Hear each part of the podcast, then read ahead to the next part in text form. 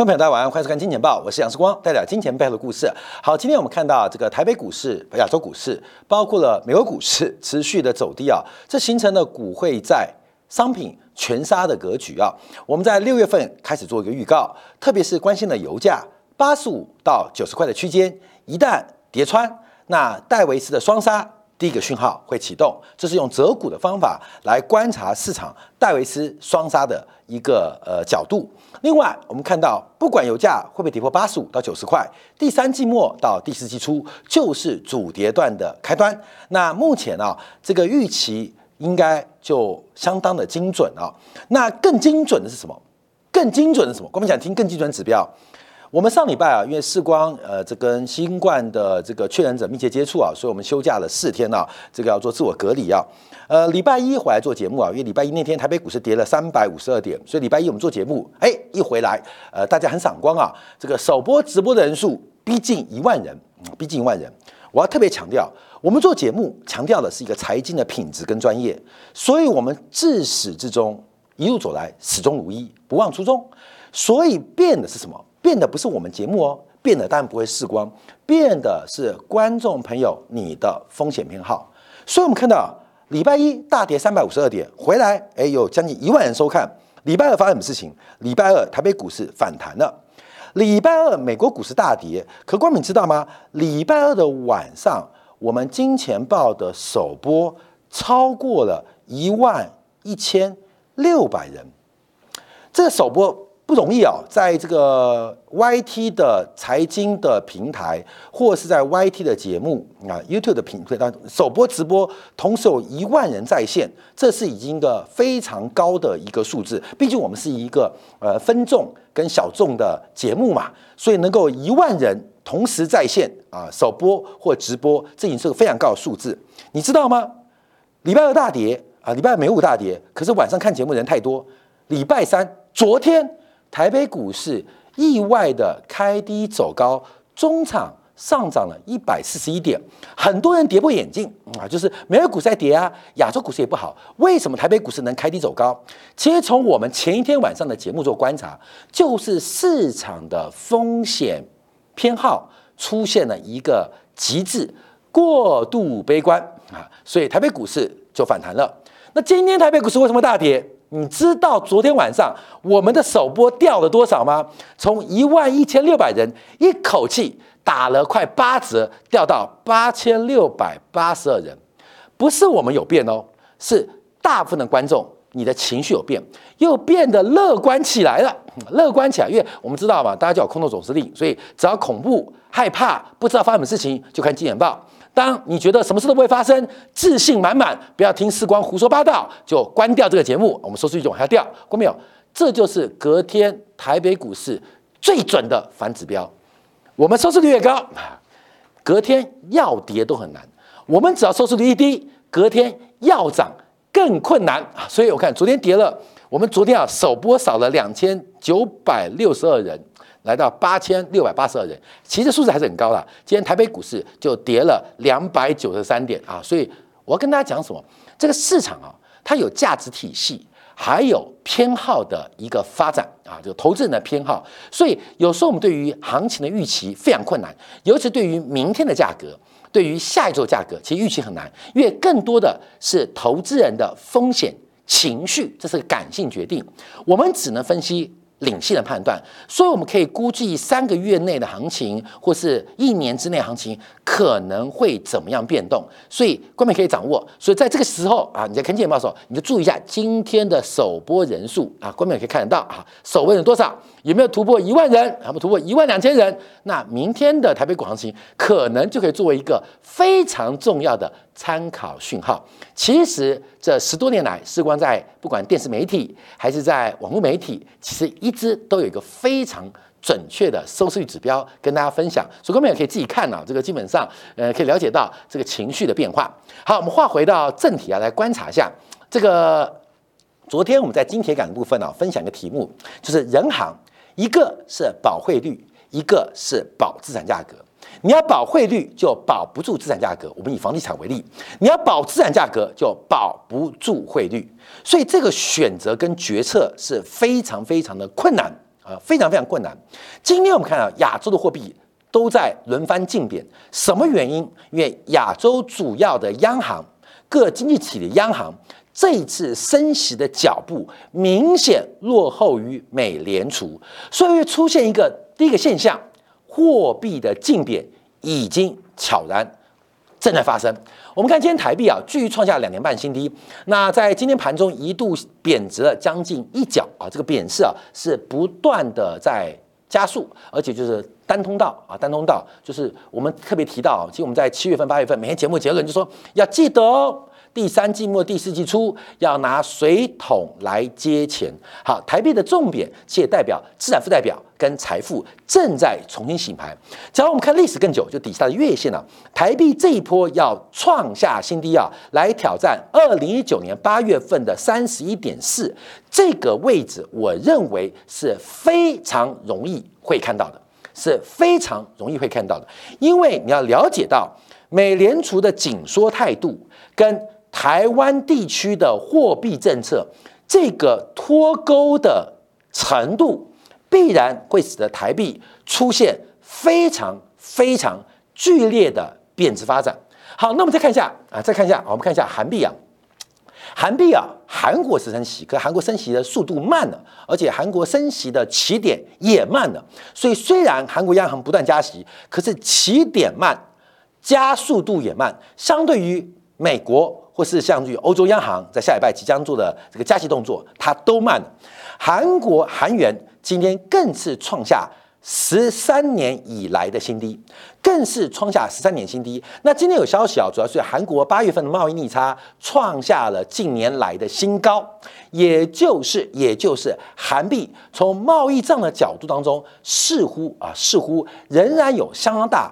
贬值的压力，所以韩币的贬值，那基本上也带动了亚洲货币竞贬的发展。好，另外我们看到这一波啊，亚洲竞贬的发动点啊，就是日本啊。那日本央行是打死不升息，所以它跟全球的央行的差距越拉越大。看到没有？这个早升息或早贬值的会呃幸免于难。晚升息跟晚贬值的，我跟你讲，一定会死得非常惨。从过去的拉美危机到亚洲金融风暴，先贬值的都没事，后贬值的负责买单。所以，我们看到日元啊，这次负责是总买单的业务哈，在今天啊，有再度来创下二十四年新低。呃，在呃这个下午的时间呢，最低的时候对美元来到一百三十二点六七。那日元会贬到什么地步？不要摸这个底，因为日本央行。针对日元的汇率政策，就是一个自杀方案。日本央行现在的货币政策对于日元的指导，就是一个自杀方案。所以人家想不开，你不要去安慰他啊，你懂吗？人家想不开，你就在旁边，能摸他手机摸手机，能摸他的钱包就摸钱包。你想摸什么就用力摸，因为他想不开了。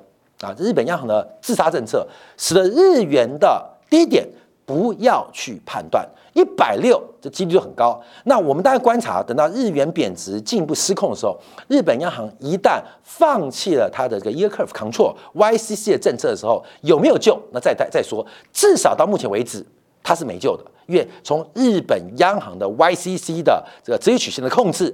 它对于日元来讲，就是一个完全的自杀方案。那这是个地地区的概念，这是个亚洲的共同共嗯这个供应链啊，或者亚洲的一个呃经济圈啊。那日元疯狂贬值，很难很难不影响到别人。后面就讲嘛，就是负面情绪嘛。有时候我们在呃呃同财圈里面，或交友圈当中，或在班上，或在办公室当中，常常有人很悲观，很难过。啊，可能分手，你会发现啊，那种负面的情绪会扩散，你知道吗？会扩散。譬如说，我们一个好朋友，他家里呃的父母亲身体为恙，或是甚至呃亲朋好友过世，我们会共同感受到那种悲伤的气氛。所以就是这样，日元的贬值，日元这个现在呃正在往升的路上，还没到头期哦。正在往上路上，你怎么笑得出来？笑不出来嘛。所以跟他一起同悲同乐嘛。那现在没有同乐，就一起同悲。这个日元的贬值，基本上直接使得亚洲的货币这个净贬是挡不住的。所以。各国央行决策，一个是保内部的资产价格，一个是保汇价，看到没有？这是个非常难的决策啊！所以目前我们观察，这是一个完全的送分题。这是我们这期节目做的预测。其实今天的节目啊，我跟我们的呃摄影的呃这个同仁讲，我说今天要讲什么？就这样啊，就这样啊，拿水斗接钱就好了。你有没有拿水斗接钱？看到没有？这个资产负债表的崩溃跟衰退正在加速进行当中，我们就要看另外一个大国的货币英镑。英镑今天的汇价又创新低啊，最低跌破一点一六啊，几乎是要准备创下三十七年的低点。那什么叫做三十七年低点？就要回到一九八五年当时的广场协议啊，广场协议。对于台湾的投资人来做观察，对于海外投资观察，我再次强调，上一次英镑贬到这个位置。不是英国的问题哦，是全球的金融环境跟经济的发展所导致的。上一次英镑贬到这位置的时候，台湾首富破产，台湾首富破产。所以再次跟大家强调，这一次的低点，你一定会看到台湾前十大首富有人周转不灵。现在很明显，大陆地区这个过去的什么前十大首富已经倒一片了嘛。引导一片了，你在台湾也会看到，我们就大胆预测，这一波的资产负债表衰退，美国的收缩行为必然会使得台湾的前十大富豪有人会重伤。哎，观众有人说怎么可能？今天报纸不提到吗？台湾前十大富豪润泰集团的旗舰企业南山人寿，它的净值剩下六块钱，剩下多少钱？剩下六块钱，从五千多亿的净值。一下灰飞烟灭，是只有营业良的蓝山吗？是到这边而已吗？关没有，绝对不止。所以各位你要想哦，英镑创三十七年新低，创三十七年低点，你要想想，那三十七年前发生什么事情，可以让我们特别来做借鉴。三十七年发生什么好事，发生什么坏事，发生什么快乐事情，发什么难过事情，你要去想哦。我们常常下这个标题：三十七年新低。你像日日元二十四年新低，你要去想二十四年前发生什么事情？为什么现在会回去找二十四年前低点？英镑创三十七年低点，那英镑三十七年前发生什么事？我们身边发生什么事情？你要去想这个问题哦，你要去想问题，不然我们下这个标题没有任何意义。创八年新低，创九年新低，创十年新低，创五年新高，创二十年新高。过没有？我们常去想。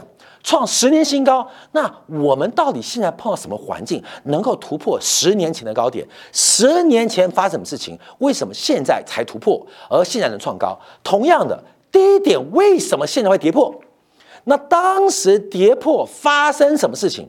三十七年前发生什么事情？你要去想这个问题啊，关没有？这才是我们做。你管英镑跌不跌？关没有？英镑跌，英镑涨，要去做分析，做换位点差。做套利交易还是按资金流分析？关没有？这可以分析啊。可是我们觉得到这个时间点就不重要了，你知道吗？你只要知道，二四年前日元竟然创下本世纪来最低，那一九九八年发生什么事情？英镑创三十七年新低，那一九八五年发生的事情？关明，你要去找这个事情，才能让我们警醒，可能是机会，可能是风险，你要做掌握。所以这张图，好，各位，包括日元。所有不是价格问题，是二四年新低，这是最重要的。英镑贬到哪边不重要，我也不知道。可是创下三十七年新低，你要去好好反省，好好去审视，到底发生什么事情。好，各位，我们看英镑，这个英镑大幅的贬值啊，基本上英国央行在这个呃本周啊公布啊，这个外国投资者在七月份是创下近四年最大的抛售，最大的抛售。这个英国的第一个。内部的政治情势不稳定，那最近要选出的新的一个呃这个首相啊，特什么的那个女生呢，疯子啊，真的是疯子啊，这个是一个外交大臣，说啊不排除按下核按钮啊，这个你知道很天才，这个这个世界大乱呢，基本上神经病就很多。那英国本身的通货膨胀越演越烈，还有什么苏格兰的独立啦，还有北爱的脱离啦，我跟一大堆，我跟你讲，为什么大家逃离英镑？英国把整个大航海时代到工业革命的红利，这两百多年来的红利，其实已经快用完了。已经快要用完了。其实早在这个马岛啊，这个福克兰群岛的一个事件当中，其实英国的国力就已经出现一个最后的一个这个四维的呃讯号。但要不是东西冷战的结束，全球化的开始，不然英国早就挂了。什么时候挂？现在挂。它也不过是为一九八八五年，当时啊福克兰群岛战争呢，关美你就想哦。英国要挂了，他还不用打福克兰群岛了，看到没有？英国英镑已经挂了。好，我们看除此之外，我们看英国国债遭遇到非常大的抛售，非常大的抛售。八月份创下八八月份呢，英国国债的跌幅几乎是创纪录的哦。所以英国不仅股市大跌，英国的国债大跌，英镑也在大跌，什么都在跌，什么都在贬。这是目前最恐怖的事情。一个世界五常的大国，一个大航海时代，一个工业革命最多红利的一个经济体，它正在出现一些转变。而这些转折，从所有的价格现象，我们非常的卑微。可是为什么有人抛抛售英债？为什么要抛售英国股票？为什么要抛售英镑？这要特别留意。抛售的人都不是我们黄种人，抛售人都是犹太人，甚至是昂克鲁萨克逊的白人在做这个事情。好，同时我们看到啊，这个也把英国国债两年、十年期啊，这个利率的弹幅啊都是非常非常惊人，都是创下这个史上最恐怖的上升速度，就代表国债融资出问题嘛。这个市场包括对利率政策的不稳定，对通货膨胀没有控制的把握。好，那我们看一下这个美元大幅走高，所以目前跟大家进点哦。日元贬完贬克朗，克朗贬完贬欧元，欧元贬完贬英镑，英镑贬完之后贬日元，看到没有？罗布敦，罗布敦蹲完之后换谁蹲？轮流蹲，轮流蹲。我这边还是要提醒，我们觉得美国啊之所以强大，所以美国一直存在一个叫做市场出清的机制，看到没有？这是非常了不起的。美国今天之所以伟大，美国之所以伟大。它这个市场出清的机制是非常非常的完整。我们最简单的例子啊，就是它的破产制度。美国的破产制度、破产法基本上是非常成熟的。那破产法只是市场出清机制最后一大的、最后一个的法律框架跟条件，不是破产法哦，不是破破产法，只是整个市场出清，它是一个系统哦。市场出去是个系统哦，最后一条防线，最后一道门槛就是破产，申请破产。那这个破产制度，美国非常成熟。重点是美国会市场出清，所以美国这些年，你看每十年就来一个房地产风暴，倒一片啊，银行就呃倒一片。看到没有？美国的百大富豪有哪一个是靠房地产的？几乎没有。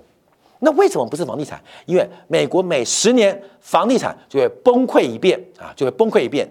那整个美国的生产要素会透过一个非常有效率的市场进行生产要素的重新配置，而这个配置最恐怖叫做市场出金，叫市场出金。所以这一次美国鲍威尔，大家不要再小看它，它要引发按下一个核按钮。美国这二十年来，这三十年来，内部的贫富差距，还有全球化对于美国霸权的威胁，鲍威尔按下了一个市场出清的核按钮，核按钮。所以，为什么叫你拿水桶接要跑啊，要躲啊？因为现在美国搞市场出清，全球跟着被出清。全球跟着被出清，到底最后谁会活下来？不知道，看到没有？你不要去观察是中国活下来，还是俄罗斯活下来，还是日本活下来，还是英国活下来，还是欧元区活下来，还是美国活下来？关键不重要，我们都非常小，等他活下来再说。我们在旁边看看好戏。我们这时候的压注就是用水桶来接，接什么？接全球资产负债表的大衰退。好，在这时候我们看一下德国啊。因为这几年欧洲也非常惨啊，德国的实质利率啊，跟呃实质利率啊，现深度为负。那为什么会深度为负啊？主要是因为它通胀太高。从欧元的名目利率跟通膨胀的预期就中间的差距啊，就是在。消费者物价来讲是一个深度的负利率，这个负利率会产生很多的扭曲，所以为什么欧洲央行在下礼拜四九月八号可能大幅的加息，就是为了扭转这个负利率的环境。因为这个负利率的环境，假如你是主动创造那是资产负债表调整的一个契机。假如你是被动成型的话，那你就是被割韭菜的经济体。所以，为什么欧元区要积极加息？因为不仅是德国，整个欧元区很多经济体目前的负利率都是导致原因，主要原因就是资本外逃。好，资本外逃有几个地方。第一个，我们看到易德的利差持续扩大，像这个意大利的十年期国债收益率百分之四点七九。百分之四点七九，百百分之四点七九，百分之四点八，我就要问问看你，有没有台湾投资人？台湾有哪几家上市公司股利的分红率超过四点七九？我没有，你不要再当小白哦，不要当小白痴哦。台湾有几家上市公司股利的分红率超过四点七九？超过四点七九？我没有，上市公司，你觉得台积电会先倒，还是意大利先倒？我们在问这个问题嘛？你认为红海先倒还是西意大利先亡国？谁的风险低？当然是意大利风险低啊！看到没有？那人家报酬高，相对来讲啊，人家一定我不知道我会活多久，但我知道我死的时候意大利还在啊！看到没有？我举这个例子，这什么意思？这是一个决策问题，这是个排挤问题。我再问你一次，到底美国有多少上市公司它的分红率会比意大利国债收益率高？为什么？我要举个例子啊，台湾过几年有一家银行非常赚钱，南部的银行啊，叫做金城银行啊，金城，大家知道金城银行嘛，就是台湾的南部的一个小银行，金城银行。虽然它叫金城，可它不在金城，它在台南。那为什么金城银行会大赚？因为金城银行当年在二零一一年、一二年欧债风暴的时候，做出了非常果断的决策。你们都看衰欧债，我也看衰，可是我不是看衰欧洲债券好不好？我是认为意大利、西班牙不会倒。所以当时欧债风暴爆发的时候，欧洲这个南欧诸国的国债收益率都来到了百分之八、百分之九、百分之十。当没有人要借给西班牙、葡萄牙、意大利、冰岛、爱尔兰跟希腊的时候，台湾的金城银行跑去买。哦，这很重要。所以为什么金城银行是过去几年台湾小银行的获利王，并不是它的存款放款比别人更优秀，它存款的规模不够，经营成本。其实蛮高的，放款有什么优势？没有优势。可是光是靠一个正确的决策，把什么权益上卖光，跑去买这个啊，基本上就让他赚了快十年的钱。我再次强调一个例子啊，就是今天我举的意大利例子是比较极端的，我就讲美国为例啊，美国三个月期、三个月期、三个月期的国库券利率百分之二点九。百分之二点九，三个月期的报酬率是年年化报酬二点九，这是多高的利率啊！光明你要知道，所以很多投资人到目前，不管是美国股市、台北股市，你还在做什么梦啊？你知道吗？你还在做什么？因为所有的价格都要有价值来支撑。好，光明那很简单，那就是跌到你的分红率超过意大利嘛，一样的意思啊。好，光明我们看一下，那除了意大利之外呢，现整个欧洲国家。都爆了啊，都爆了啊，都爆了，现在全都爆了。好，最后一张图我们要观察，因为这样引申我们的下一章的一个关注啊。因为啊，从这个美国的美联储的态度啊，这个鲍威尔的这个讲法，美联储这是根本就送分题，你知道吗？